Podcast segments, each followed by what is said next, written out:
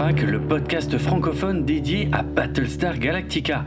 Bonjour à tous, je suis Draven et dans cet épisode Historica numéro 4, je vais vous raconter dans quel contexte a été diffusé Saga of a Star World, le téléfilm pilote de Battlestar Galactica à la télévision américaine en 1978.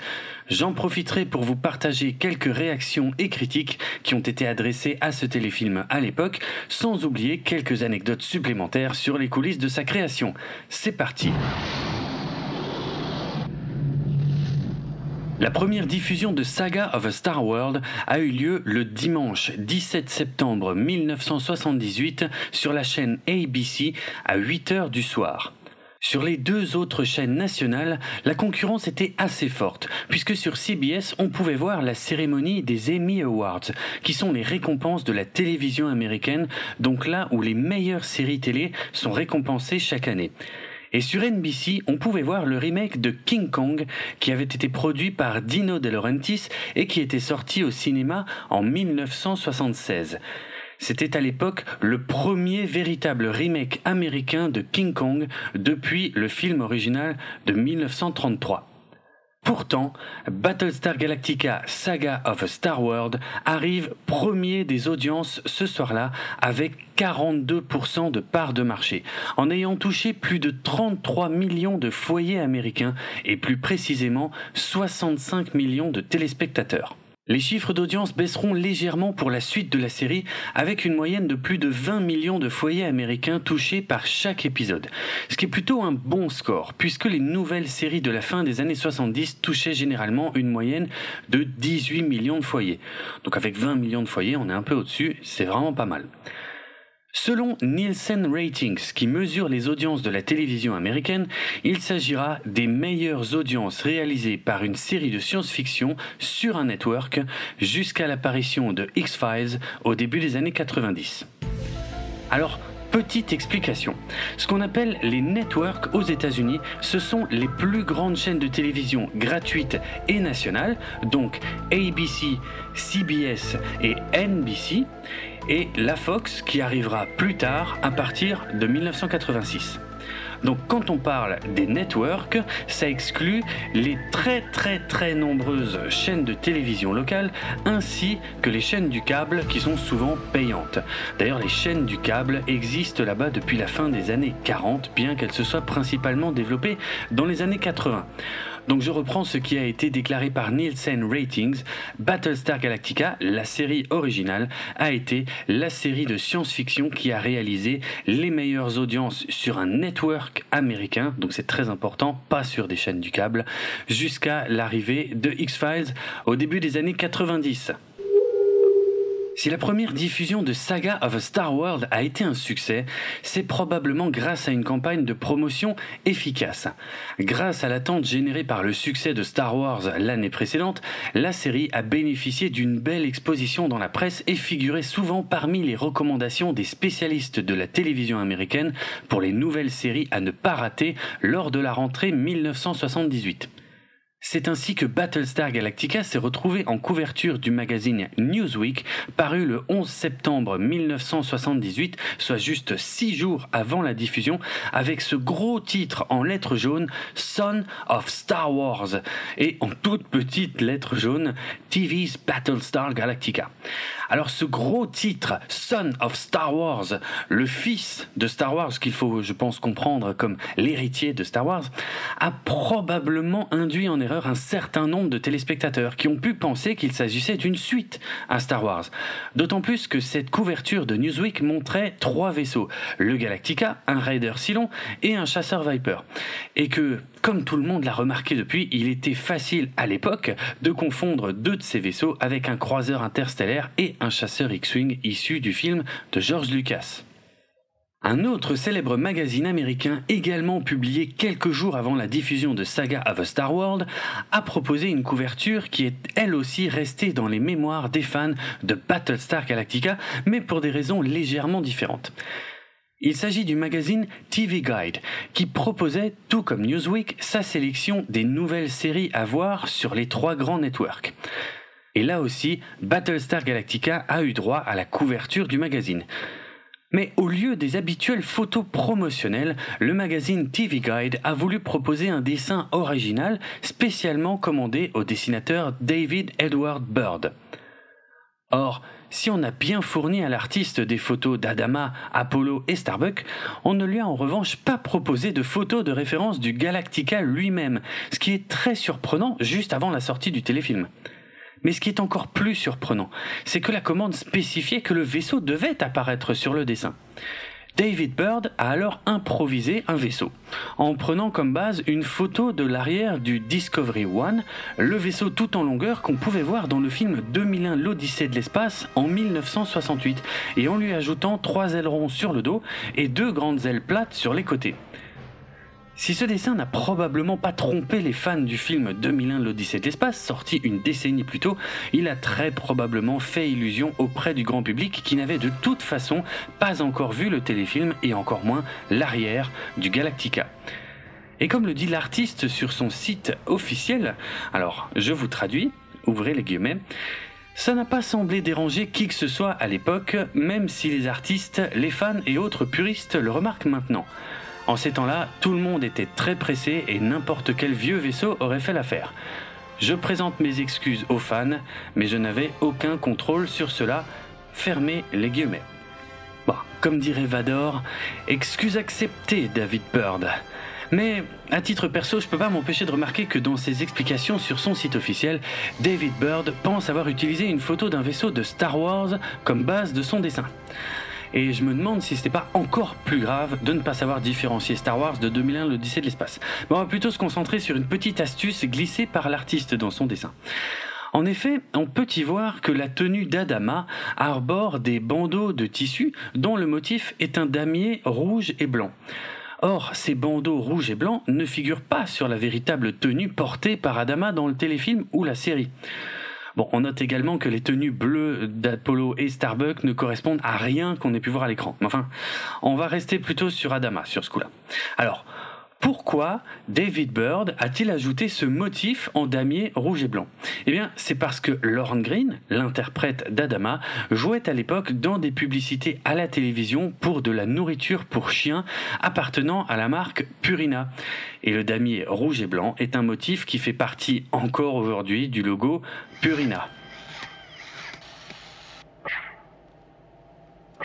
Pour finir sur le volet promotionnel de la série, il est impossible de ne pas évoquer les publicités imprimées qu'on pouvait trouver dans les magazines avant la sortie et même pendant la diffusion originale de Battlestar Galactica.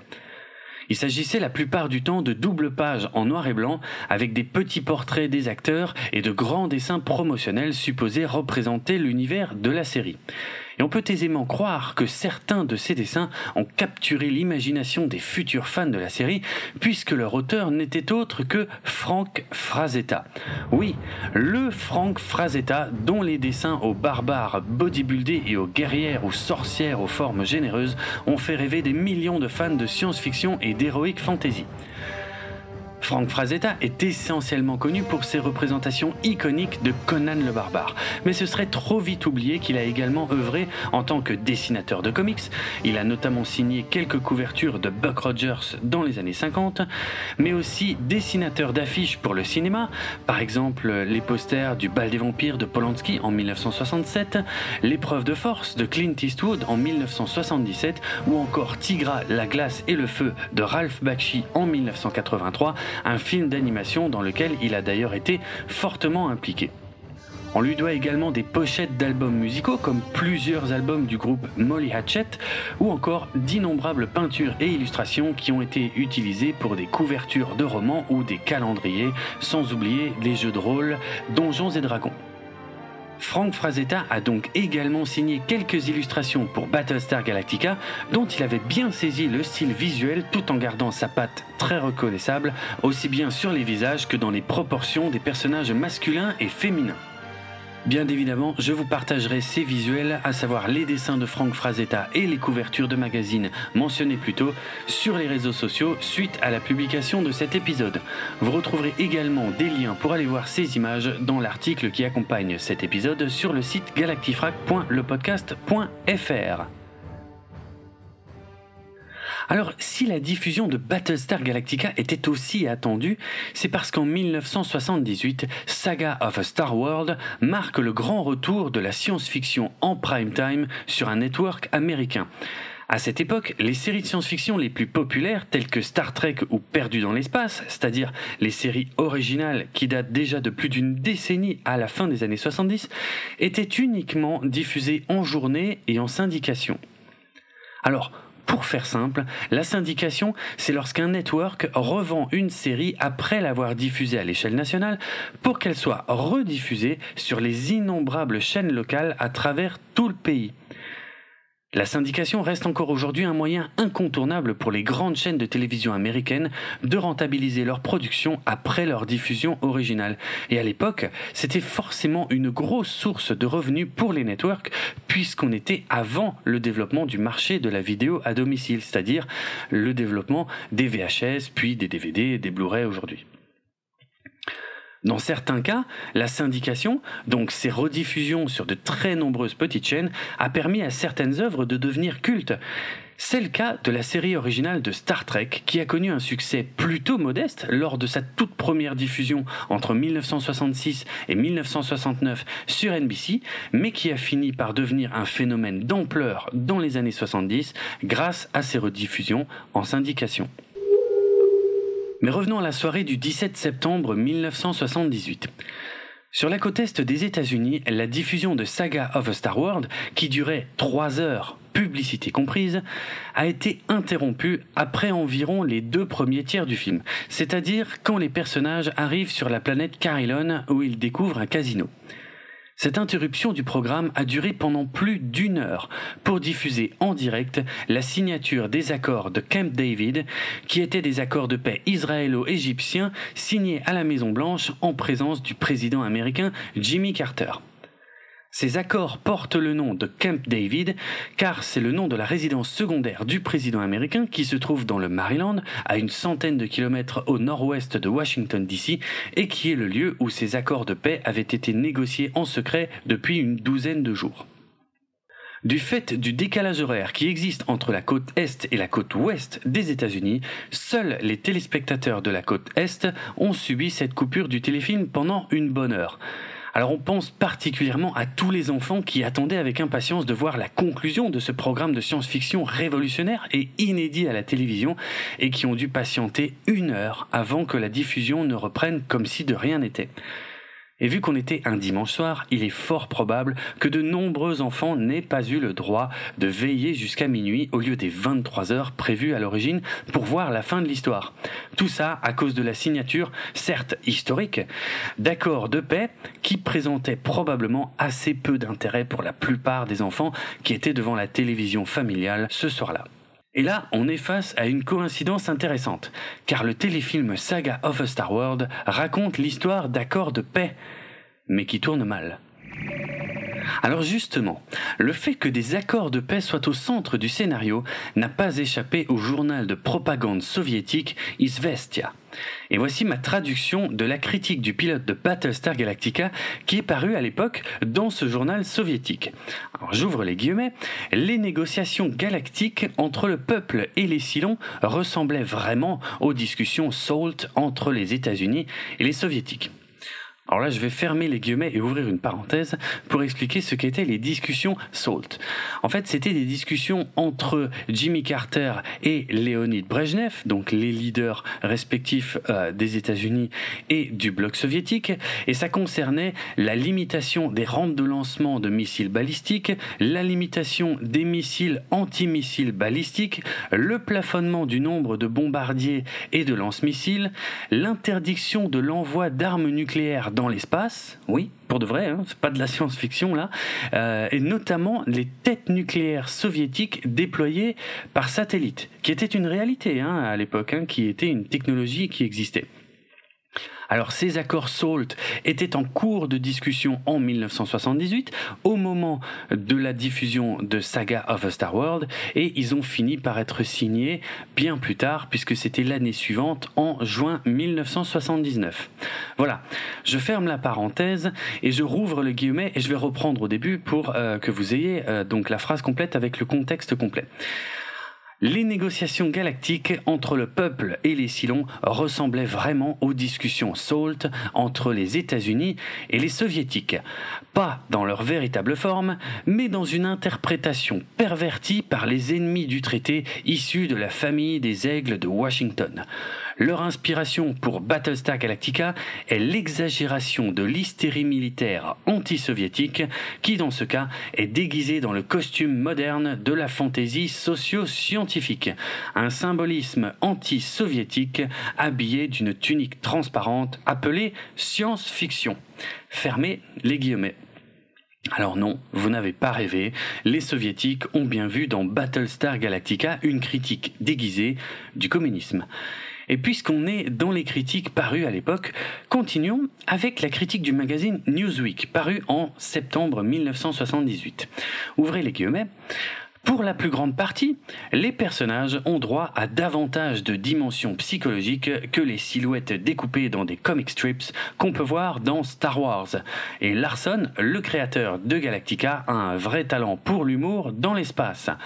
Onéreux, réalisé avec génie et singulièrement amusant. Fermez les guillemets.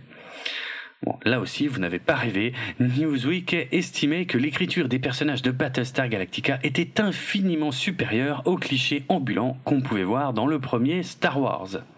On continue avec la critique de Time Magazine, parue elle aussi en septembre 1978. Ouvrez les guillemets.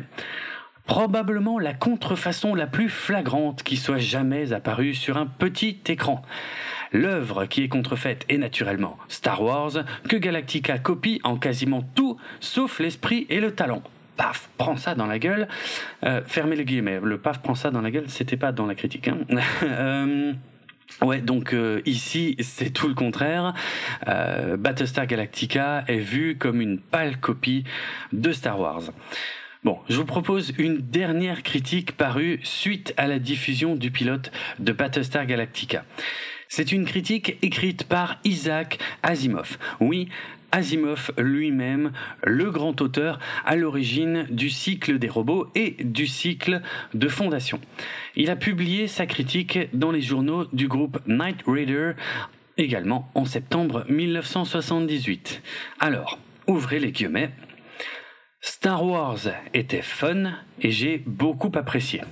Mais Battlestar Galactica, c'était du Star Wars remâché et je ne pouvais pas l'apprécier sans souffrir d'amnésie, fermez les guillemets. Donc voilà, Asimov va encore plus loin en affirmant que Battlestar Galactica n'a aucun intérêt si on a déjà vu Star Wars.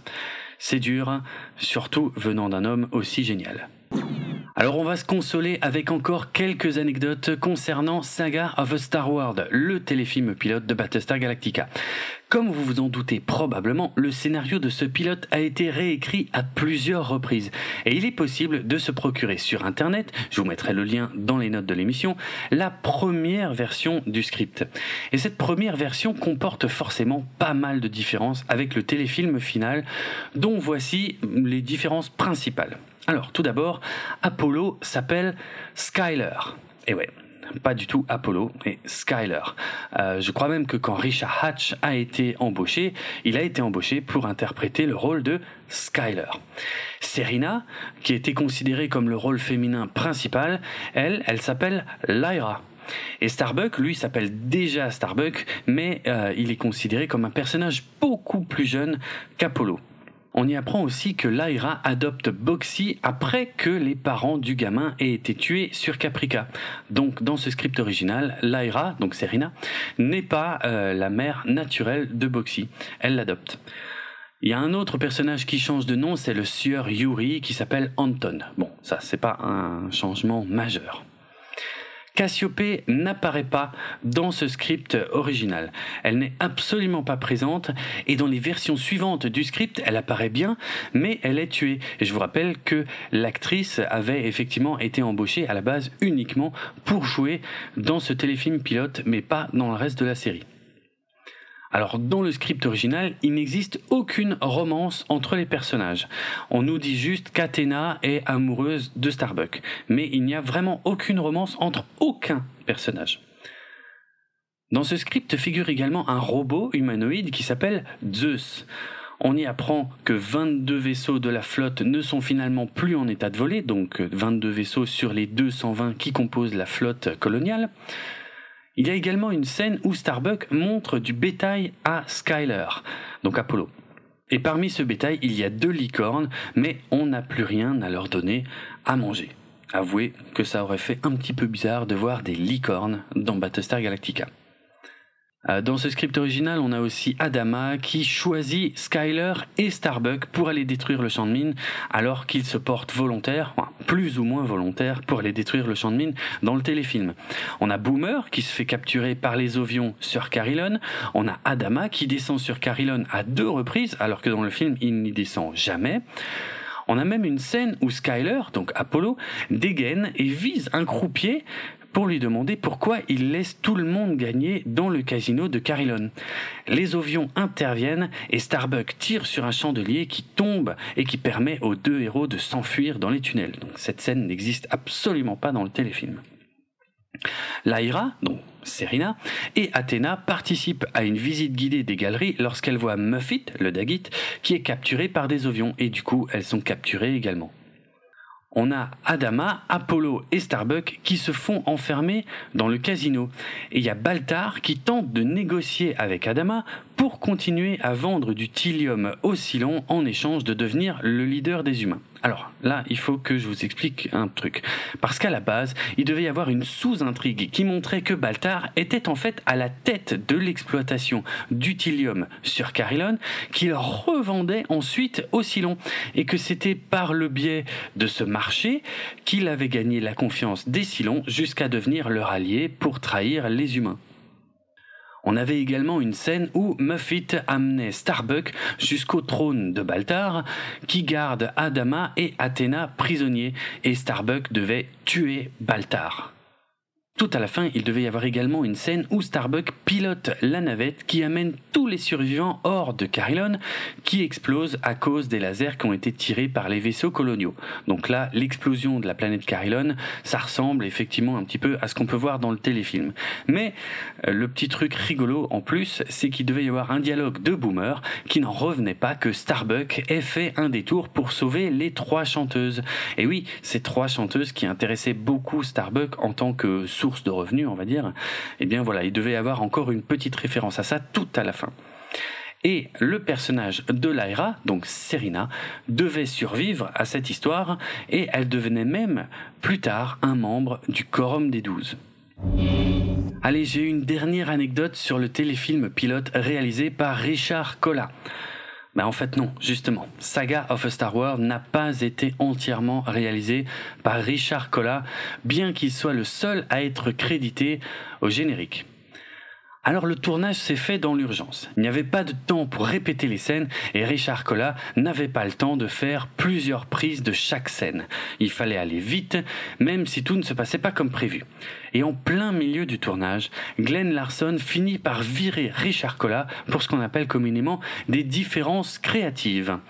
Alors Larson s'immisçait en effet sur les plateaux de Richard Collin, il ajoutait des scènes, il réécrivait des dialogues, et ça plaisait pas beaucoup aux réalisateurs qui le faisaient savoir et qui se mettaient parfois en colère.